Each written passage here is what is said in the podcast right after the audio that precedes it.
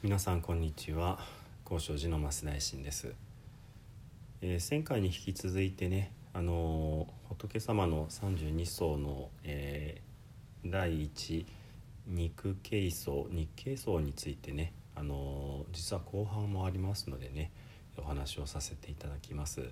まず、え仏様の頭のてっぺんには目には見えない肉の元取りがあってねあのそれは何人もその上までねこうご覧になることはできない。つまり仏様の最も高いところは、えー、これ以上ないぐらいねあの素晴らしいというようなねことをお話しさせていただきました。そしてですね、えー、その続きといいますかその頭の肉の元取りのねあの一番中心にはですね小さな実は穴が開いているそうでしてそこから光がねあの幾千、えー、幾万とこう溢れ出すというふうに書かれています。この、まあ、1100の光の筋というものが、えー、その千の花びらの蓮のようで、まあ、サハスララチャクラというものとあの、まあ、関係があるんじゃないかということをねちらっとお話しさせていただきましたがこの光には実は続きがあってですねこの幾百幾千の光の筋の中に一本一本の中にまた幾百幾千の化仏と言います。化ける仏と書きますが、まあ、イメージとしてはあの西遊記の孫悟空がね自分の髪の毛をむしってプッと吹いたらそこに小さな孫悟空が現れるようなね、まあ、分身の術というか、えー、小さな仏様がねあの大勢現れる。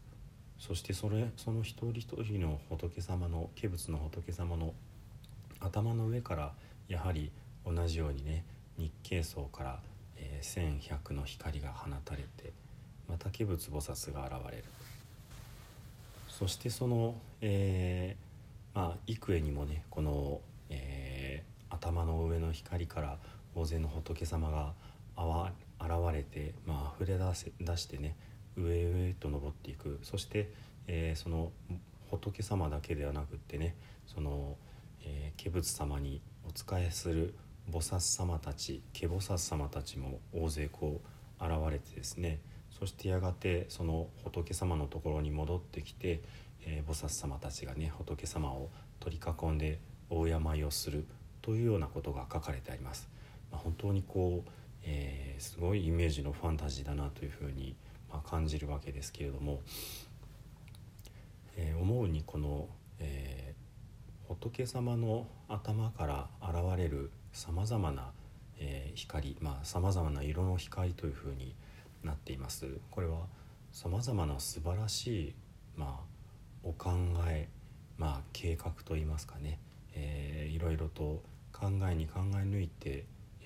さまざまな素晴らしいことを思いつかれる。その一つ一つがねあのそれぞれの色を伴った光ではないかなというふうに思うわけですね。そしてその、えー、一つのアイデアを実現するために、えー、仏様の、まあ、分身がね、えー、一生懸命こう働かれてさらにその下に、えー、大勢の、えー、菩薩様たちがね、あの実現に向かってこうお働きになられるわけですね。そしてやがて戻ってきて、えー、仏様を敬うというのは、えこのアイデアは確かに本当に素晴らしいことでこのような結果をもたらしましたというようなね、まあ、ご報告、まあ、フィードバックにねいらっしゃる。ですので、えー、考えっぱなしではなく、えー、どうしたらより良いかということも考えていきそして具体的に菩薩様というね、まあ、実行する力でもって、えー、実現をしてそしてそれが、えどのような結果であったかということもきちんとこう振り返っていかれる仏様のねお働きというのはそのようにまああの迷いの世界の生き物では想像もつかないようなね、えー、とてもありがたい素晴らしい尊いことをしてくださってるんだなって。そういうことをね、まあ、おぼろげながらこの不思議な、えー、技術を読んでねあの思う、まあ、ずっとどういうことだろうなとこう考えながらこう念仏させていただいてね、まあ、これは私なりの考えに過ぎないわけですけどもそんな風に思う次第です。そしてこの肉形層をねあの得たいものはこのようにすればよいということがね最後に少し書いてあるんですね。すなわち一つは、えー、目上のものを、えー、敬うということ。そしてもう一つはね、えー、随記をなすと書いてます随記というのは従って喜ぶというふうに書きます従って喜ぶというのは、えー、菩薩様がご修行して、えー、悟りに近づいていくことを、え